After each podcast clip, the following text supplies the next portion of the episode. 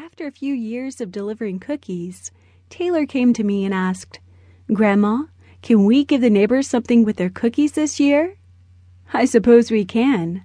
When I pick you up from school tomorrow, we'll go shopping. Taylor and I went to several stores before finding a tiny wooden box. It's perfect, Grandma, but how can we make it stay closed? I think you and Grandpa can stain them and put little latches on them. We can put a Merry Christmas note in each one. Oh, and look, Taylor, here are little bears we can tie to each card. Oh, Grandma, I can't wait until Christmas. When Taylor was in the fifth grade, his class performed a Christmas play. Taylor came home from school one day and said, Grandma, we're putting on a play, and there's a role for Santa. I want to be Santa, but Billy does too, and he's louder than me, and he has a bigger belly. Well,